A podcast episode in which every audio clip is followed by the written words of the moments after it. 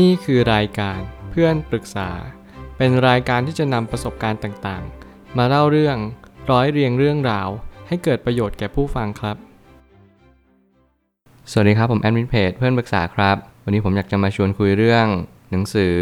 Debt 101 From Interest Rates and Credit Scores to Student Loans and Debt Payoff Strategies and Essential Primer on Managing Debt ของมิเชล คาแกน หนังสือเล่มนี้เป็นหนังสือเกี่ยวกับหนี้ทั้งหมดเลย เป็นหนังสือเกี่ยวกับหนี้สินเอ่ยสินเชื่อเอ่ยการกู้ยืมเงินเอ่ยสิ่งต่างๆเหล่านี้ที่เราพยายามจ่ายดอกเบี้ยทุกๆ เดือนทุกๆ ปีเนี่ยเรารู้หรือเปล่าว่าสิ่งต่างๆก็คือกระบวนการสร้างให้เรามีความเชื่อบางสิ่ง ว่าเราทุกคนจำเป็นต้องเป็นหนี้ว่าเราทุกคนจำเป็นจะต้องเข้าใจในเรื่องของการจ่ายหนี้ในทุกๆ เดือน การที่เราเรียนรู้เรื่องหนี้เนี่ย ผมคิดว่ามันเป็นสิ่งที่สำคัญจริง ๆ ในยุคสมัยนี้ ตั้งแต่ที่ผมเห็นหน้าปกหนังสือเล่มนี้ผมก็ฉุกคิดขึ้นมาได้เลยว่า เออ เราต้องอ่านหนังสือเล่มนี้นะ ถึงแม้วันนี้เรายังไม่มีหนี้สิน แต่เราจำเป็นต้องเรียนรู้เรื่องของหนี้ไว้ก่อน มีใครหลายคนที่กำลังเพิกเฉยเรื่องหนี้สิน เรื่องเงินดอกเบี้ยต่างๆ มากมาย ที่เราโดนกัดกินในแต่ละวัน จริง ๆ ควรจะมีเรื่องภาษีอีก แต่อันนี้ก็จะเป็นเจาะลึกเรื่องเกี่ยวกับหนี้สินอย่างเดียว แล้วเราควรจะเรียนรู้เรื่องหนี้สินกันไหม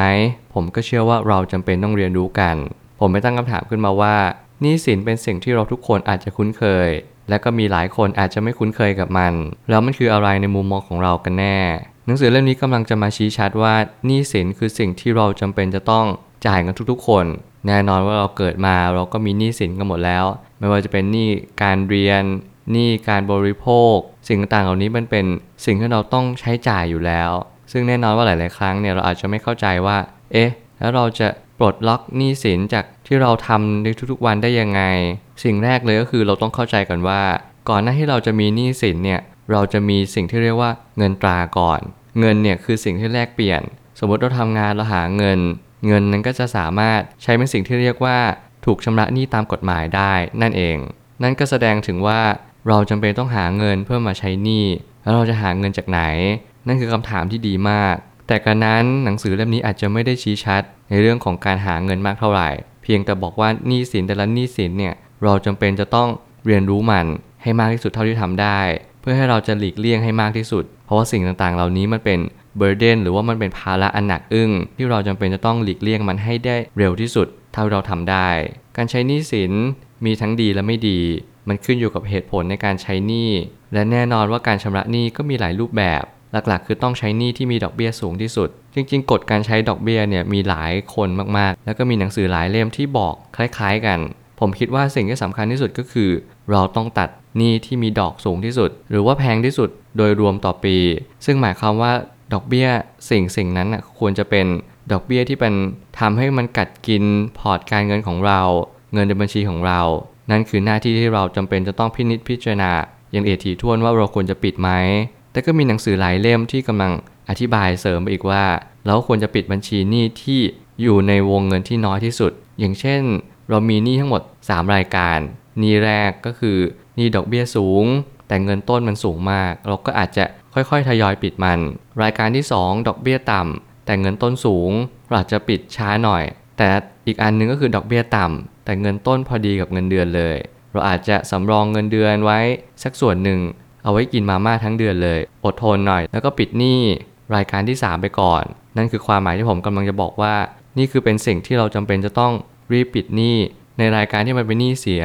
ก็เพราะว่าหนี้เสียคือหนี้ที่มันเป็นภาระนั่นเอง มันไม่ได้ช่วยให้เราดีขึ้น ซึ่งผมอาจจะอธิบายง่ายๆอีกอย่างหนึ่งก็คือ ถ้าเกิดสมมติเราสร้างหนี้ดีหนี้ดีก็คือหนี้ที่ก่อเกิดประโยชน์กับเราในอนาคต อย่างเช่น การกู้สินเชื่อบ้าน เพื่อจะมาซื้อบ้านเพื่ออยู่อาศัย อันนี้เป็นหนี้ดี ถ้าเกิดสมมุติเราทำเป็นธุรกิจล่ะ มันก็จะยิ่งสามารถสร้างกระแสเงินสดให้เราได้มากยิ่งขึ้น หมายความว่าการที่เรากู้ยืมเงิน แล้วเราก็เอามาซื้อสินทรัพย์ และสินทรัพย์นั้นๆเนี่ยสามารถสร้างกระแสเงินสดต่อเดือน ที่มากกว่านี้ที่เราจ่ายดอกธนาคาร หรือว่าจ่ายดอกพวกบริษัทสินเชื่อต่างๆเนี่ยนั่นก็จะเรียกว่าหนี้สินที่ดีนั่นเอง ปัญหาของหนี้สินคือ การที่เราไม่รู้ว่ามันช่วยแก้หรือทำลายเรา เพราะเราขาดความรู้เรื่องหนี้สินไปมาก การเรียนรู้เรื่องหนี้สินจำเป็นอย่างมากในยุคสมัยนี้ แน่นอนอย่างที่ผมบอกไปเสมอว่า เราทุกคนจะเป็นต้องเรียนรู้เรื่องหนี้สิน ไม่ว่าจะเป็นหนี้สินที่ดีและหนี้สินที่ไม่ดีก็ตาม สิ่งเหล่านี้เป็นสิ่งที่จะกัดกินเรา ถ้าเราไม่รู้ว่าเราควรจะมีหนี้สินหรือเปล่า หลายคนเป็นหนี้สินบริโภคหลายคนเป็นหนี้สินบัตรเครดิต ซึ่งแน่นอนว่าเราซื้อสิ่งต่างๆ อาจจะจำเป็นต่อใจเรา แต่ไม่ได้จำเป็นต่อชีวิตเราจริง ๆ เราจำเป็นจะต้องดู ว่าอะไรที่มันจำเป็นจริง ๆ แล้วจำเป็นในที่นี้คือทำให้ชีวิตเราดีขึ้นอย่างแท้จริงเนี่ยมันค่อนข้างจะสังเกตยากสักนิดหนึ่งแต่ผมก็ไม่ได้ปฏิเสธว่าหลายคนเนี่ยในประเทศไทยมีหนี้สินครัวเรือน มีหนี้สินบริโภคที่สูงมากๆ ก็เพียงเพราะว่าเราชอบช้อปปิ้งเราชอบซื้อของและสิ่งที่สำคัญกว่านั้น เราอาจจะโทษสิ่งอื่นแล้วเราก็มองว่าทุกๆคนเนี่ยเขาอาจจะมีเงินเขาอาจจะไม่มีเงิน แต่เรามีอยู่เท่านี้ เราก็เลยจำเป็นต้องกู้ แน่นอนว่าบางครั้งเราอาจจะโดนบิดเบือน ภาพต่างๆ ในสังคมมากมาย แล้วก็แน่นอนว่าผมอยากจะบอกว่า การที่เราจะไปนั่งเปรียบเทียบกันไม่ใช่ฐานะที่เราจะทำได้เลย เราเพียงแต่ว่ารู้ฐานะของตัวเอง ใช้เงินเท่าที่มี พยายามสำรองเงินแต่ละเดือน ออมเงินนู่นนี่นั่น จะช่วยให้ชีวิตเราดีขึ้นได้อย่างแท้จริง ในโรงเรียนจะไม่มีการสอนแบบนี้อย่างแน่นอน นั่นคือเหตุผลที่เราจำเป็นต้องรู้จักความหมาย นิยาม หรือว่าการที่เราจะจัดการกับปัญหาเมื่อนี้สินมันเริ่มพอกพูนมากขึ้น สิ่งที่ผมอยากจะให้ทุกๆอย่างมันดีขึ้น ในสังคมเนี่ยผมอยากจะให้ทุกคนเริ่มต้นที่จะมีการเรียนการสอนในเรื่องของหนี้สิน 101 ก่อนเลย มันเป็นวิชาขั้นต้นของปริญญาตรี แน่นอนว่าถ้าเราสามารถเรียนรู้เรื่องหนี้สินได้อย่างแท้จริงเนี่ยเราจะเรียนรู้ว่าการเป็นหนี้ไม่ใช่เรื่องที่เราทุกคนจำเป็นต้องมี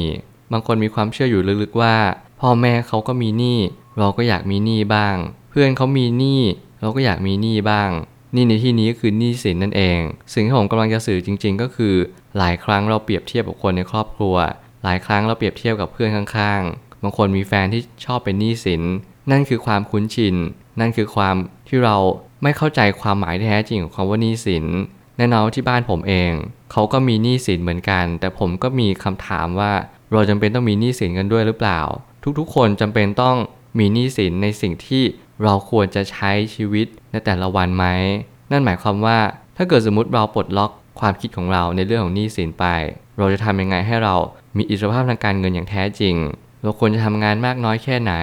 เราควรจะมีเงินเดือนเท่าไหร่ เราควรที่จะใช้ของในแต่ละวันเนี่ยต่ำกว่าฐานเงินเดือนเราไหม